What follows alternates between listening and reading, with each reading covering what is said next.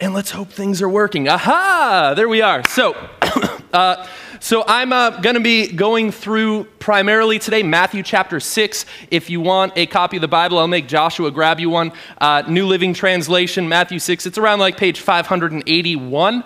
And uh, that's our primary text. And I'm going to be comparing that to Psalm 37, which you see kind of on the left and the right, and throw in the middle a little bit of Jeremiah.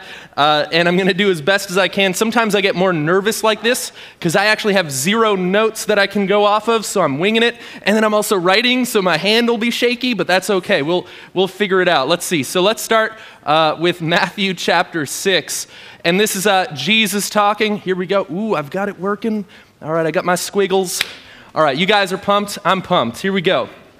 So, uh, if today's sermon had a title, it would be uh, Don't Worry, Be Godly. All right? Don't worry, be godly. And so here we go Matthew 6, verse 25. He says, That is why. Uh, so, first of all, I want to point out Jesus is continuing a thought. We'll look at some of those thoughts later on in this series. Uh, you can read earlier in this for yourself. Uh, you're not exclusively uh, restricted of bi- to Bible reading only on Sunday. Uh, you could read this during the week. I'd recommend it. Uh, but he says, That is why I tell you, and that, that's Jesus talking, do not worry about your everyday life. So, uh, so, not to worry about everyday life. So, this is a command from Jesus not to worry. And you'd think, like, how can he command me to change the way I feel? Like, that's, I don't understand how that works. That's weird. How can you command me not to worry? And he gives some reasons uh, because he realizes kind of worry is this battle that we have with our thoughts. And he gives us reasons why we shouldn't worry okay? He says, so don't worry about everyday life, whether you have enough food and drink, enough clothes to wear.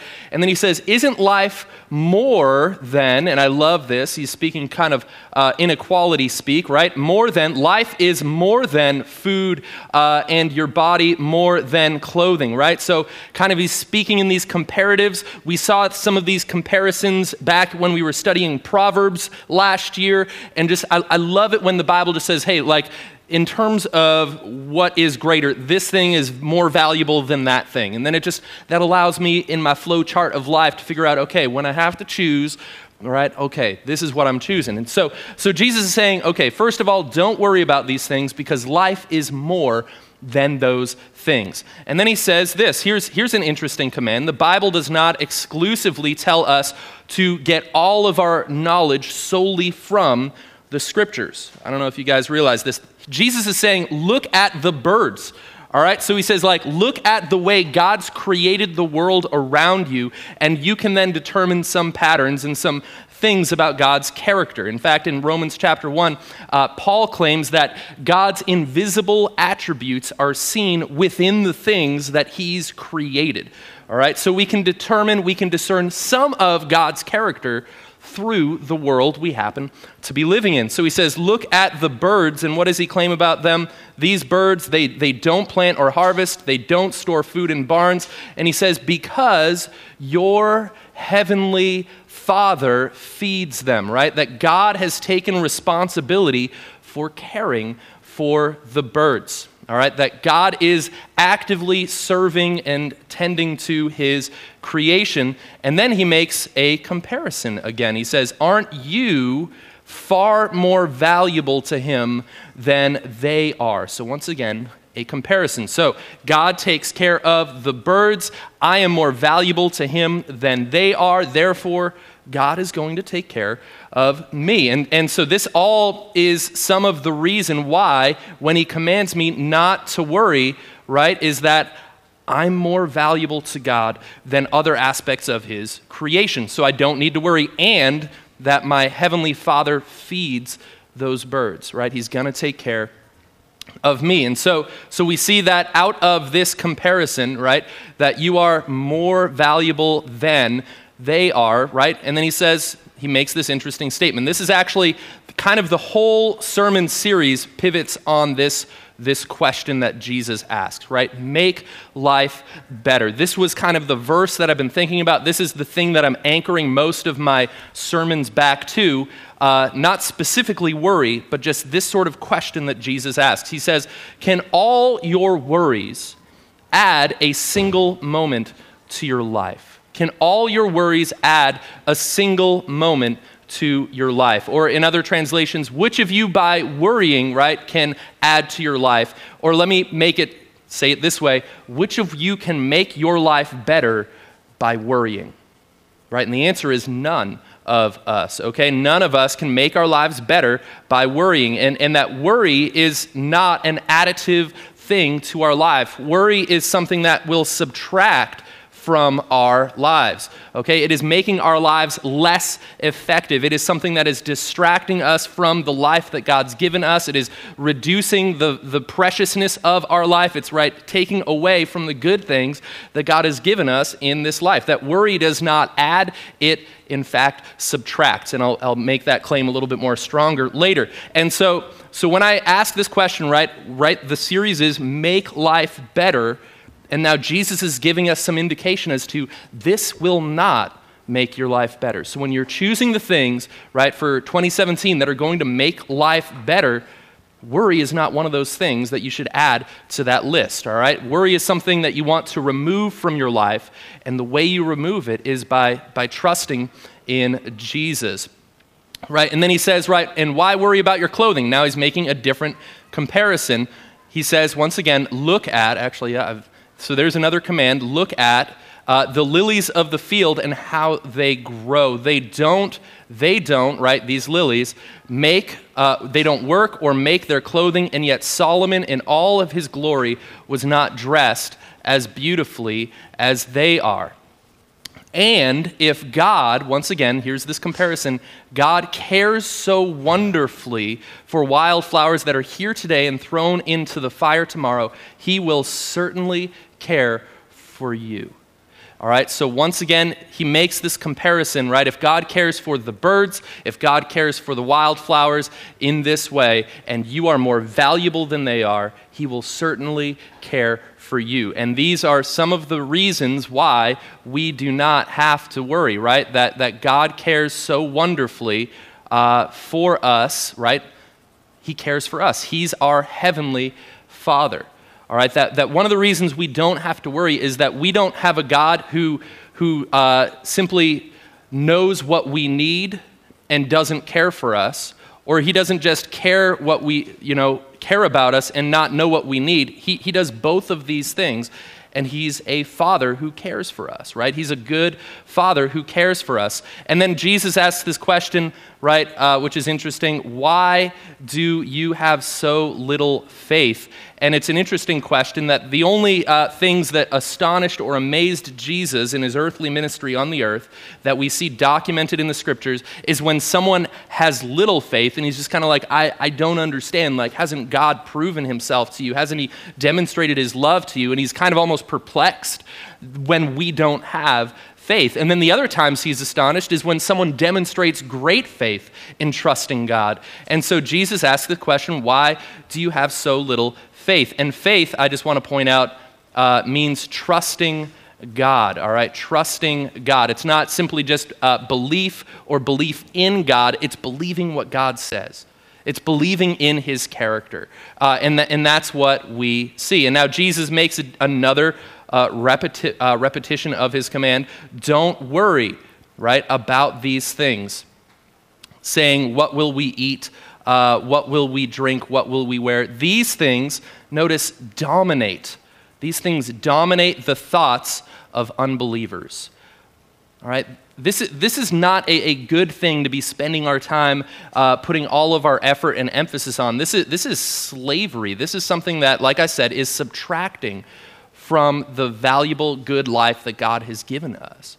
Right? It's something that is, is dominating our thought life when we're so worried about what is coming next, what bill is coming up, right? Whatever we're facing, and we don't know what's going to happen next. Our, our trust is not in our own certainty of the future. Our trust is found in the character of our Heavenly Father. And so, right, he says, But your Heavenly Father already knows all your needs. So, once again, we have a God who is our Heavenly Father. He knows our needs and He cares for us. right? If he just knew our need and didn't care for us, he'd be like, well, that's your problem, right? Like that, that wouldn't be that encouraging. I would still be worried, uh, right? I, I, imagine you would as well. Or, or if, he, uh, if he cared for us but didn't know what I needed, uh, I'd be kind of like, hello, God, hello, hello uh, down here, like, I don't know if you noticed this yet. I've got a problem, uh, right? That's what we would, we'd be dealing with. But we have a heavenly father who knows what we need and he cares for us. And then Jesus makes this command. He says, seek the kingdom of God above all else. Or other translations, seek first the kingdom of God, right? And live righteously, right? Live righteously. Don't worry, be godly. And he will give you, that is, God will give you everything you need. The things, right, that you need are, are those things right, our food, our clothing, our shelter, whatever those things happen to be. That God will meet those needs, but those needs are met not when we are dominated in pursuing uh, what those things are, but when we seek first God's kingdom and his righteousness, when we seek first the kingdom of God and, and live righteously, when we live our lives the way that God has designed it, our lives are better off when we live that way. And, uh, and I want to point out what's interesting here is, is the Bible doesn't claim that uh, God will meet everybody's needs. It doesn't actually say that. It, it's, he says he will meet the needs of those who are seeking first the kingdom. Right? And I know that like, that's like a little bit of an unsettling thought. And, and God does have a general benevolent grace that he gives towards all people. Right? It, uh, Paul made this argument, I believe it's in Acts 17, uh, to a, a populace of, of heathens, right? People who didn't know the, the Jehovah God, the God of Israel. And he says, listen, like this same God has shown you his kindness when he's sent rain in the due time and sent you harvest. Like these were all aspects of God's goodness towards you. And he's been faithful, right? Through and through. And he's been trying to lure you to himself, draw you to himself into relationship with himself. And so, so the way we don't worry is when we seek first God's kingdom. The way we don't let our thoughts uh, get dominated by all of these concerns is when we let our thoughts be focused on building God's kingdom and not our own. And then God, the good Father who cares for us and knows our needs, will give us the things that we need. And so he says once again, third time, don't worry, in this case, about tomorrow. And then Jesus, like, I feel like you, you don't give me like a great reason not to worry about tomorrow because he says, For tomorrow will bring its own worries. All right, today's trouble is enough for today. I'm like, oh, wait a minute. So tomorrow might actually get harder? Like, Jesus, that wasn't the most comforting thing you could have told me there, right? Like, uh, like the like I like the idea of you know this this good father who's going to take care of my needs, and now you're saying like no, you don't want to worry about tomorrow. You can't handle that right now. and I'm like, uh, Jesus, wait, what? What what do you know about tomorrow? And uh, that's a little bit scary. But the point is that the God who knows our future, because we don't, uh, is the God who loves us, right? And we can trust him based on his consistent character in the past, right? That all of his promises are yes and amen. And, and we can trust him with our future, all right? We don't have to worry about those things. And, and Jesus isn't. Uh, just like some hippie saying like live this carefree life that you don't have to worry about anything just chill out uh, that's not what he's saying he's not saying that your life is actually even going to be perfect because we saw uh, a couple weeks ago that there will be persecution in our lives, right? There will be times when we suffer, when, right? I mean, Jesus, who's saying this, was the one who was murdered as an innocent man, right? He was beaten and killed and suffered in agony, and, and he didn't do anything wrong. He was seeking first the kingdom of God.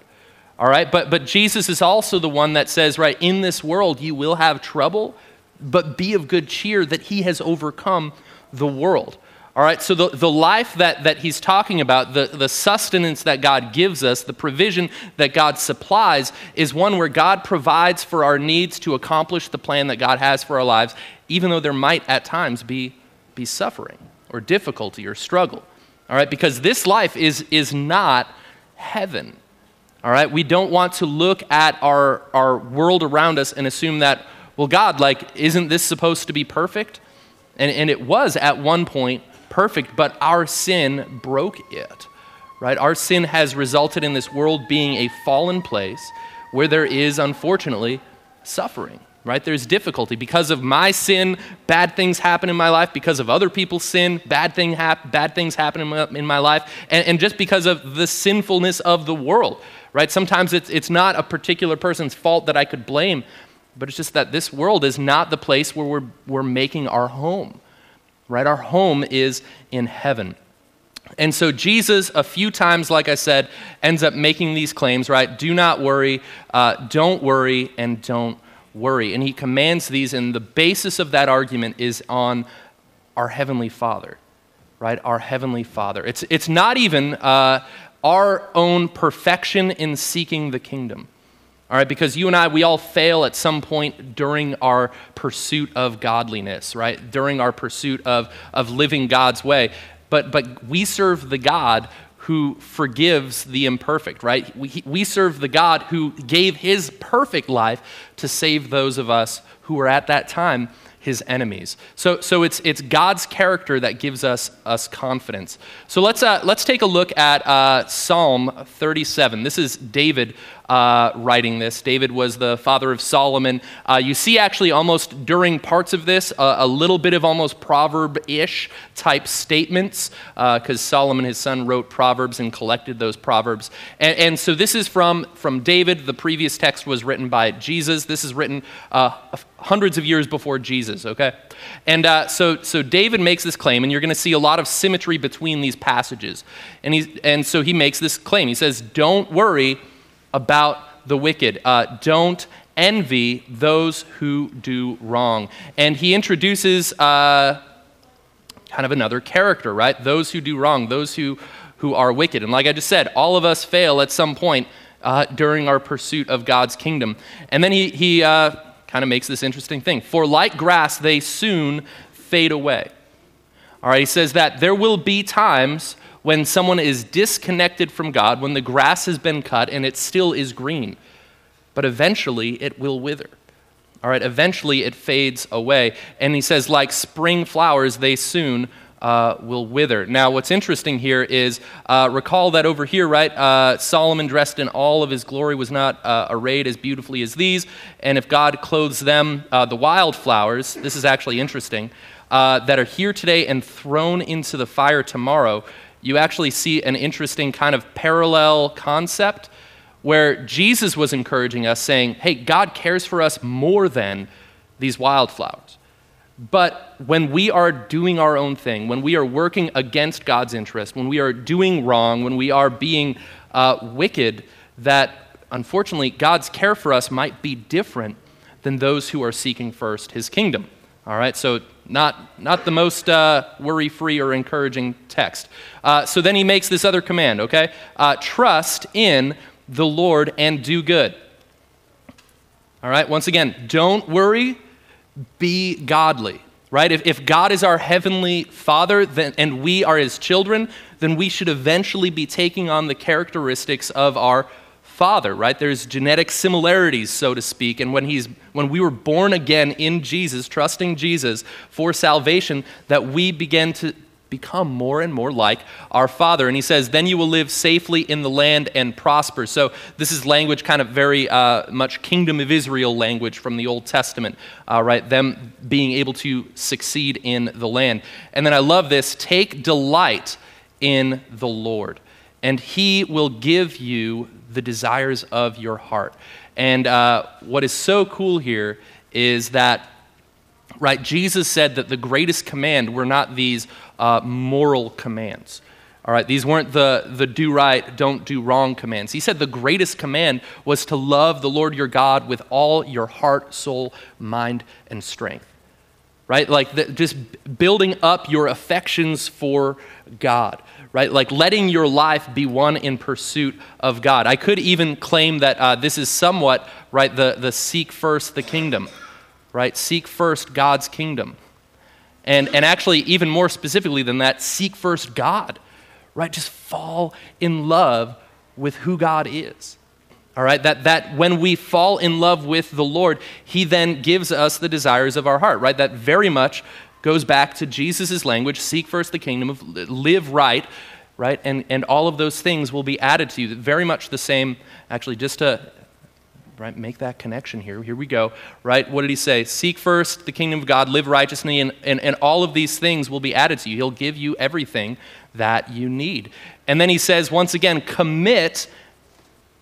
So notice these, these commands. The Bible does give us commands. Commit everything you do to the Lord. Trust him. All right?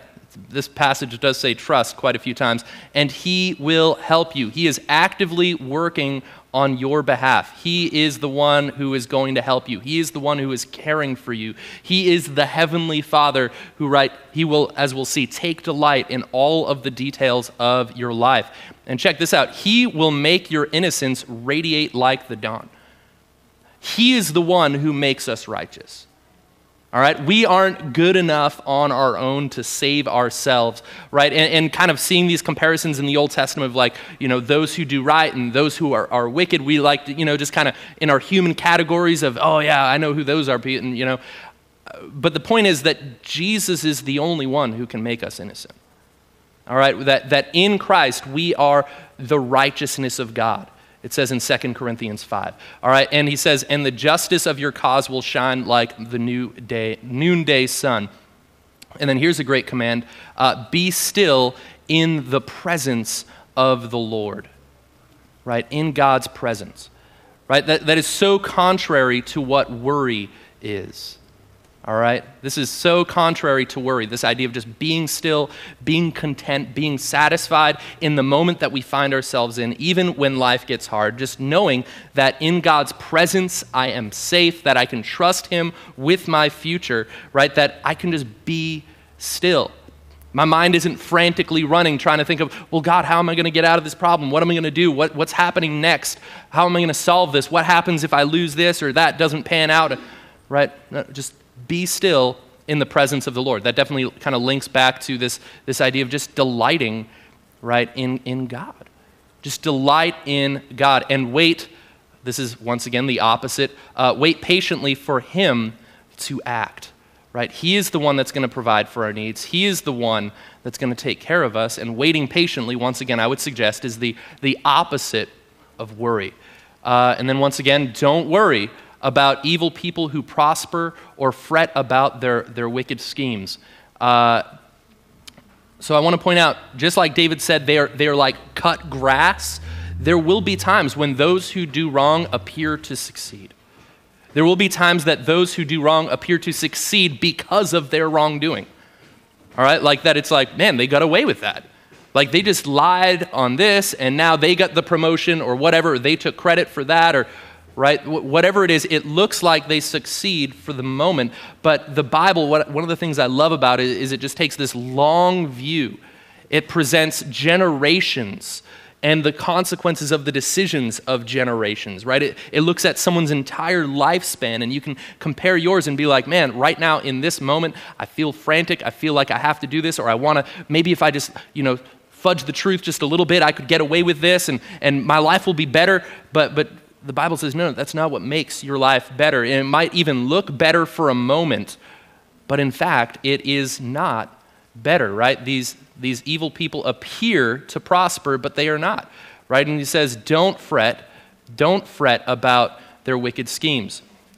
All right, here's some other commands, some bonus for us uh, in case this is you. Stop being angry, right? Turn from your rage. Do not lose your temper. And then he gives reason for that. Just like Jesus was giving us reason not to worry, he says it only leads to harm. That all of these things, right, the reason you shouldn't is that it's not adding to your life. It is, in fact, subtracting from your life. It is not making your life better when you just succumb to, right, all of this anger. And it appears as though this, this anger he, he's talking about might even be related to the fact that, that, God, it looks like that person got away with it, and that makes me so upset. And he's like, hey, like, it's not. It's not going to help you. Yeah, care for matters of justice, right?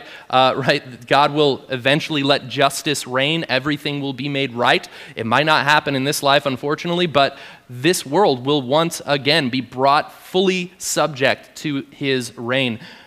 But He's saying, like, listen, like, don't worry and, and don't succumb to anger. And now, now this is uh, where it's going to get a little bit heavy here, friends.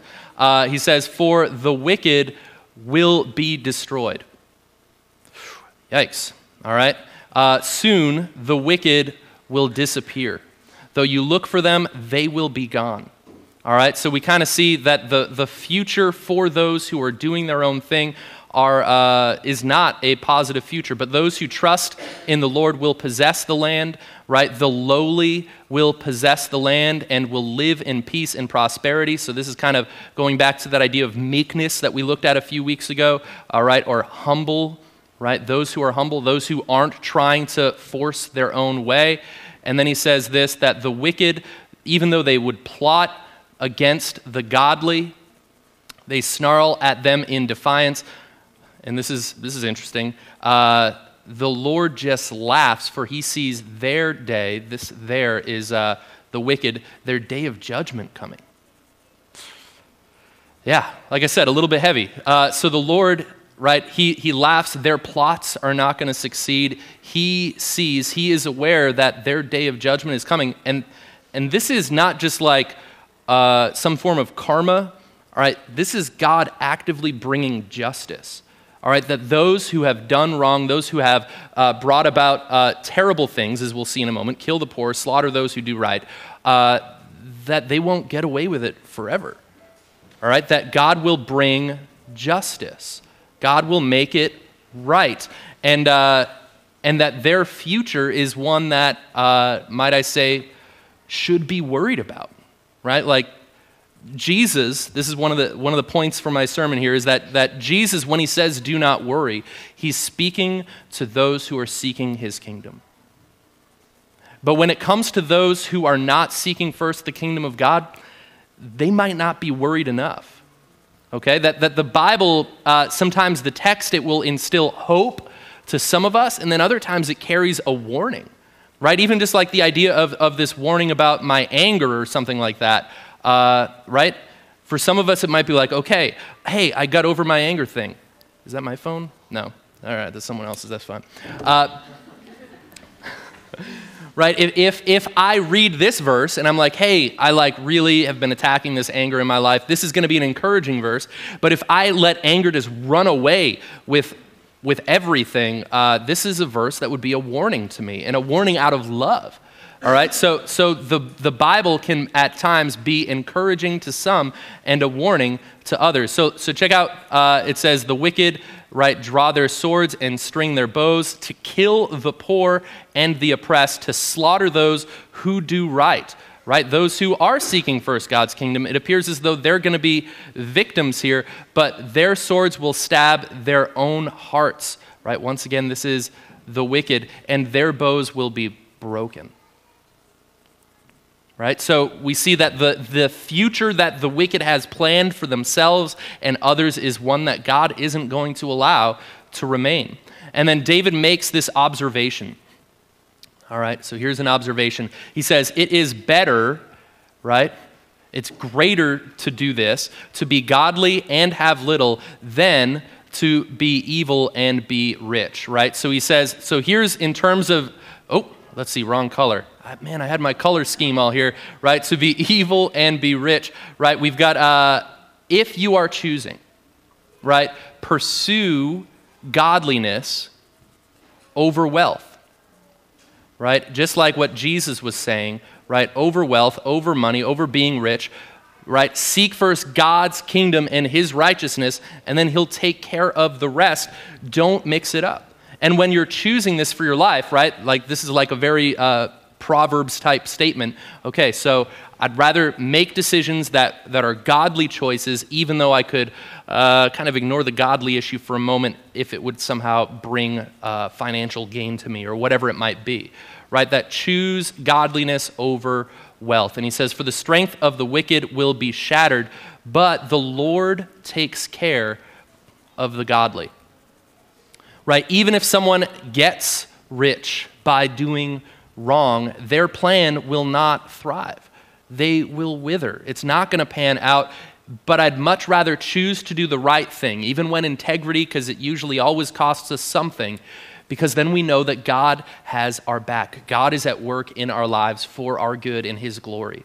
And we don't need to be afraid. Like when you choose the right thing, you don't have to be fearful of your future. You know that God is at work in your future and he has a positive right mindset towards you. It says day by day the Lord takes care of the innocent and they will receive an inheritance that lasts forever. They will not be disgraced in hard times, even in famine they will have more than enough. And so notice this the way that God does this, right, is is he does this day by day right? Just like Jesus said, hey, don't worry about tomorrow. The issue is we don't know what tomorrow's going to bring. And God often doesn't tell us what tomorrow's going to bring. We might not know how God's going to provide for tomorrow or how He's going to work things out for tomorrow. But the way that God works in our lives is day by day. All right, so our confidence isn't in knowing what tomorrow has, our confidence is in knowing God's character and what he's promised to do. Right? That God takes care of the godly. And right, we aren't going to be disgraced. They will not be disgraced in hard times. Right? Even in famine, they will have more than enough. So, so we've seen uh, kind of these trends here uh, where Jesus said, right, seek the kingdom of God and God will take care of your needs. But that promise is not to everyone right? That, that it seems as though the future for those who do wrong is significantly different than the future of those who are seeking to build God's kingdom. All right, and, and maybe it's uh, been somewhat implied here, but I'm going to make it uh, a much stronger claim with this passage from Jeremiah that it would actually be wrong for me to just kind of blanket statement tell everybody, hey, don't worry, just chill out, be cool, life is going to be fine. Because it's, it's a different outcome for uh, the different choices we make. Uh, so it says this uh, this is Jeremiah prophesying. This is what the Lord of heaven's army says to his people. So this is God's command. He says, Do not listen to these prophets, all right, these prophets when they prophesy to you, filling you with futile hopes. All right, like if I just came out with a sermon and then, like, you know, tell the whole world, just, and nobody needs to worry. It's gonna be fine. Your future is great. Like, that might not be the case. Okay? Uh, that Jesus' command, do not worry, was not a command to everybody. He said, in terms of these prophets, they, right, are making up everything they say. They do not speak for the Lord right? So God is not the one telling them these things, and God is actively telling them don't listen because they're, they're not telling you the things that I'm telling them. They're ignoring me, in fact. Uh, and this is really, uh, really clear. They keep saying to those who despise my word, right? So, in terms of, of wicked or godly, okay, uh, those who despise his word. At times, I know like we'd rather do things our own way. When we read the Bible, we're kind of like, oh man, like I kind of don't want to do that, or that's restricting kind of the things that I'd like for my life, or whatever that might be. But we need to eventually fall in love with God's word. And uh, so they keep saying to those who despise his word, don't worry, the Lord says you will have peace. And what's that? That is a, a false hope a, a false future, right? That these, those who despise God's word might have a lot of confidence about their future, but it in fact is not a, a great future. Okay? Uh, and they say to those who stubbornly follow their own desires, they say, No harm will come your way. Right? So, just complete false hope uh, when in fact, God is saying, don't listen to these false promises. You perhaps need to take this warning. Uh, you should be worried, is kind of what God is saying to the people who would right despise his word and stubbornly follow his own their own desires have any of these prophets been in the lord's presence to hear what he is really saying has even one of them cared enough to listen. And so, once again, we kind of see the idea of what the prophets are hearing. They're just making it up, they're not hearing from God, but they should have been spending time in the presence of the Lord. And let's see, I think that's one of the things that we saw up here is the idea of, right, the presence of the Lord. Be still in the presence of the Lord. Our confidence isn't coming from our making our own lives, right? Our confidence is going to come from being in the Lord's presence and recognizing his character. All right, so there's this, this sermon, what the Bible has to say to our hearts is very different for two different audiences right? And, and, all of us, kind of at different times, like we can go through seasons where we're not super excited about what the Bible might say about something. And it's good to be honest with God about that. You don't want to just like lie to Him about that. Uh, but I want to point out that, uh, like it says in Galatians 6, that we will reap what we sow. Okay? If we sow to the Spirit, we will reap a, a good harvest. But if we sow to our flesh what our own desires are, right, we will end up receiving a harvest that we don't want. Okay, that, that the way that God talks about the decisions we have in our lives, it's like planting seeds towards our future. And at times when we make choices that we're all about our own desires and not what God's word would say, right? Those are the times when it's like, God, like, I really messed up. Like, I really hope that those seeds that I planted are not going to have a harvest in my life. Is that, like, Forgive me, Lord. Is there any way I can avoid some of those consequences? And at times, although we will surely experience God's forgiveness, we not always can avoid those consequences. Right? We, we talked about that when we were studying through Proverbs, that like you can uh, be a child of God and still make foolish choices, and sometimes experience the consequences of those foolish choices right? Or, or think about the, the thief on the cross, this, this guy who was a, a, an Israelite rebel against the Roman Empire. He did wrong. He uh, right, was a thief, and, and he's dying there next to Jesus. He calls out to Jesus saying, Remember me when you come into your kingdom, right? And Jesus is like, Yeah, surely you'll be with me in paradise. But that guy still died on the cross. Right? The guy still experienced the consequences of his life choices, even though he became a, a believer in Jesus right? And, and he actually even recognized that before he trusted in Jesus when the other thief was mocking Jesus, and actually he was in, included in that mocking for a moment.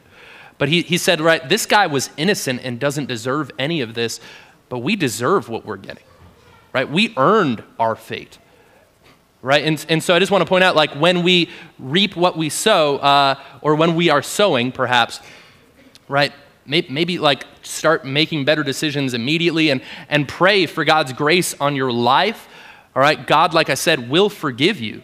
Right? You can go boldly before his throne of grace, but just recognize, like, all right, God, like, I, I really hope I don't have to reap the consequences of some of my choices. Right? Is there any way that can be avoided? And sometimes his grace covers it, and other times that's unfortunately uh, we, we end up experiencing consequences for our choices. So I'm going to I'm gonna pick up for the, the rest of uh, Psalm 37 over here. And uh, David's going to speak a little bit more specifically uh, about the wicked here for a moment. He says, But the wicked will die. The Lord's enemies are once again like flowers in a field, they will disappear like smoke. Uh, so, once again, kind of tying back to, right, thrown into the fire. Uh, the thing that gave us confidence when Jesus was speaking uh, is now something that doesn't give uh, those who are wicked a lot of consequence, right? Or, or confidence, I mean, right? And, and here's another observation that David makes about the wicked.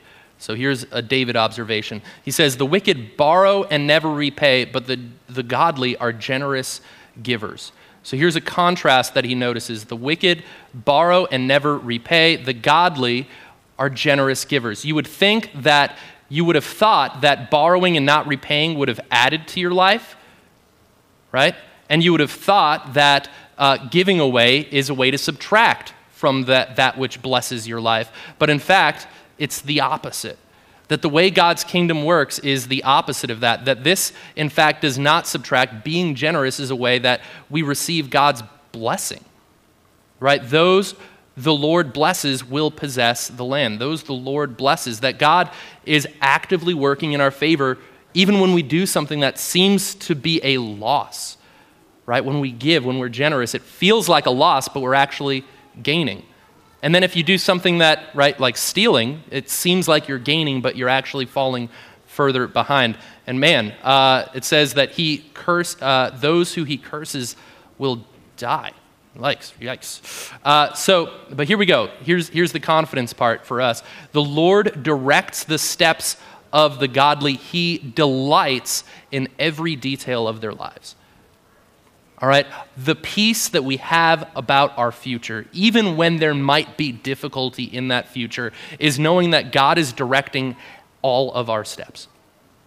And that God is not just like, well, in general, like, uh, yeah, I kind of, I see your life from afar. I see kind of how things are going, but uh, I'm just going to ignore the details. No, no, no. Like, God delights in every detail of our lives right? As a good and caring father, he is, he is all about every detail of our lives. There's not something that somehow slipped, uh, right? His, his awareness, right? He wasn't like not paying attention for a while and then a lot of injustice comes upon you. Like, no, he is aware of everything that you go through. Okay? Uh, and, and as a result, we can have confidence. We don't need to worry because he is that, that good father right? Jesus is the one that kind of implements that, that father, heavenly father language. But I want to point out, like, this is exactly what God is doing. Though they stumble, they will never fail. The Lord holds them by the hand. Right? Like, God is just this amazing father who's aware of every detail of our lives. Even though we live lives on this earth that end in, in death okay? It says in, I believe it's Psalms, that precious in the sight of the Lord is the death of his servant. Like, even in a moment where it seems as though all is lost, that God is in that moment and he's aware of everything. Okay, that God is still working for our good, that we don't measure the goodness or the betterness of our lives based on maybe even the length of our life or what we go through or the suffering that we might endure, right? The, the way we measure a better life is what is it going to look like for eternity? Right? What is it going to look like for eternity? And so here we've got another observation from David. He says, Once I was young and now I am old, yet I, so this is David, have never seen the godly abandoned or their children begging for bread. Right? So just a general observation from David in terms of he's like, he's like, I'm kind of seeing like God working this out. And based on, you know, kind of some of my metrics, which are imperfect, this is what I'm, I'm generally seeing. He says, and right, the godly always give generous loans to other, others, and their children are a blessing. Okay, so that's what, what he ends up claiming. And then he says, turn. So once again, here's a command turn from evil and do good, and you will live in the land forever. All right, so don't worry, be godly. And, and perhaps if, if we're ungodly, we might need to worry a little bit more, right? Is, is the other issue. Because uh, the Lord loves justice. He will never abandon the godly, He will keep them safe forever, but the children of the wicked will die. Right? So we see like this contrast of outcomes, and it's because God is just. All right, it's because God is just. Right? That uh, it says in Romans chapter 2 that the kindness of the Lord is meant to lead people to repentance, right? To turn from doing wrong and to come into relationship with God. But it's possible to presume upon God's kindness, it says in Romans 2, when in fact someone could actually be building up wrath for themselves for the day of judgment. All right, like God is this loving and forgiving God, but we still need to turn from doing wrong and we need to follow God, seek first his kingdom, delight in him, and enter into relationship with God. All right, it, it, it's not like, it's, yeah, God's loving and forgiving, he'll just forgive me later. No, no, no, like actually attain that forgiveness right now. Okay, like you want to make sure you actually have that. And he says, The godly will possess the land and live there forever. The godly, here's another observation from David, uh, offer good counsel. All right, they teach right from wrong. And what's cool about this is so the godly offer good counsel and teach these things. And it's not their own version of right from wrong because they have made God's law their own and they will never slip from his path. So the thing that they teach that is right uh, is, is God's law. They've fallen in love with God's way of doing things, right? Jesus said, Seek first the kingdom of God and live righteously, or, and, and, and his righteousness. Live your life God's way, right? Make God's law your own, and you will never slip from his path, right? All of those steps that the Lord is directing, right? All of those steps that the Lord is directing, you don't have to worry about did I wreck God's plan for my life because I did wrong, right? Did I somehow miss out on these blessings that God had for me? You won't slip from His path, His plan for your life, when you make God's law your own. Okay, when you just fall in love uh, with God and His law and you just delight in Him. Uh, it says, The wicked wait in ambush for the godly, looking for an excuse to kill them, but the Lord will not let the wicked succeed or let the godly be condemned when they are put on trial. All right, so we see that God, although He's actively working on behalf of those who delight in Him, He is also actively working against those who don't. All right, and, and what's interesting in terms of like uh, being an enemy of God, it says in Romans that, that Christ died for us, that this is an example of God's love for us, that Christ died for us when we were his enemies. Okay, so we serve a God who pursues lovingly his enemies and offers them forgiveness, that he received the due justice against them on himself so that they could be forgiven. All right, so I, I, don't want us to just fall into this category of like, well, did I do right or did I do wrong? No, like the issue of doing right, of delighting in God, is, is falling under His grace. Okay, because like I said, we aren't going to live completely perfect lives. We need to fall under His grace, and He will not allow the godly, right? The Lord will not let the godly be condemned. All right, here's a command put your hope in the Lord, travel steadily along his path. He will honor you by giving you the land, and you will see the wicked destroyed. Right? Not that that's something like you're craving necessarily, but you'll see that those who appear to be thriving right now, like we saw at the beginning of this psalm, right? Those don't fret because of evil doers, it says in other uh, translations, right? Because they, they will appear to be flourishing for a moment, but they are like cut grass that will wither. You will see that it won't pan out for them, right? Sadly, that's what we will see. And that's what David says here as well. I have seen, so here's, right, David speaking, I have seen the wicked and ruthless people flourishing like a tree in its native soil, but when I looked again, they were gone. Though I searched for them, I could not find them right? He's seen this. When you live your life over a length of time, you start to recognize that, that the choices that people make start to kind of limit their future and their options. All right? And, and you don't want to fall into that category. And then here we have, once again, right? Look at the birds, look at the lilies. David says in this case, look at those who are honest and good, for a wonderful future awaits those who love peace. All right? I can trust God with tomorrow, with confidence. All right? When I know, like, all right, like, God, I've, you know, I've turned from the things that I do wrong. Uh, I've asked for your forgiveness. I'm, I'm doing everything I can in this season to do right, and I don't have to be afraid of my future. Right? Part of it is, is in God's grace, obviously, the goodness of Him being a good father, right? But other, other parts is just like, okay, like, God, I think I'm listening to you as best as I can. Like, I'm trying to learn through this season. I'm trying to do what I can. And, and like, like in my life, for instance, I've been through a, a season of unemployment. And it's like, okay, like I'm looking for work. I'm, I'm not being lazy. I'm, I'm, you know, taking the extra time that I have and I'm volunteering.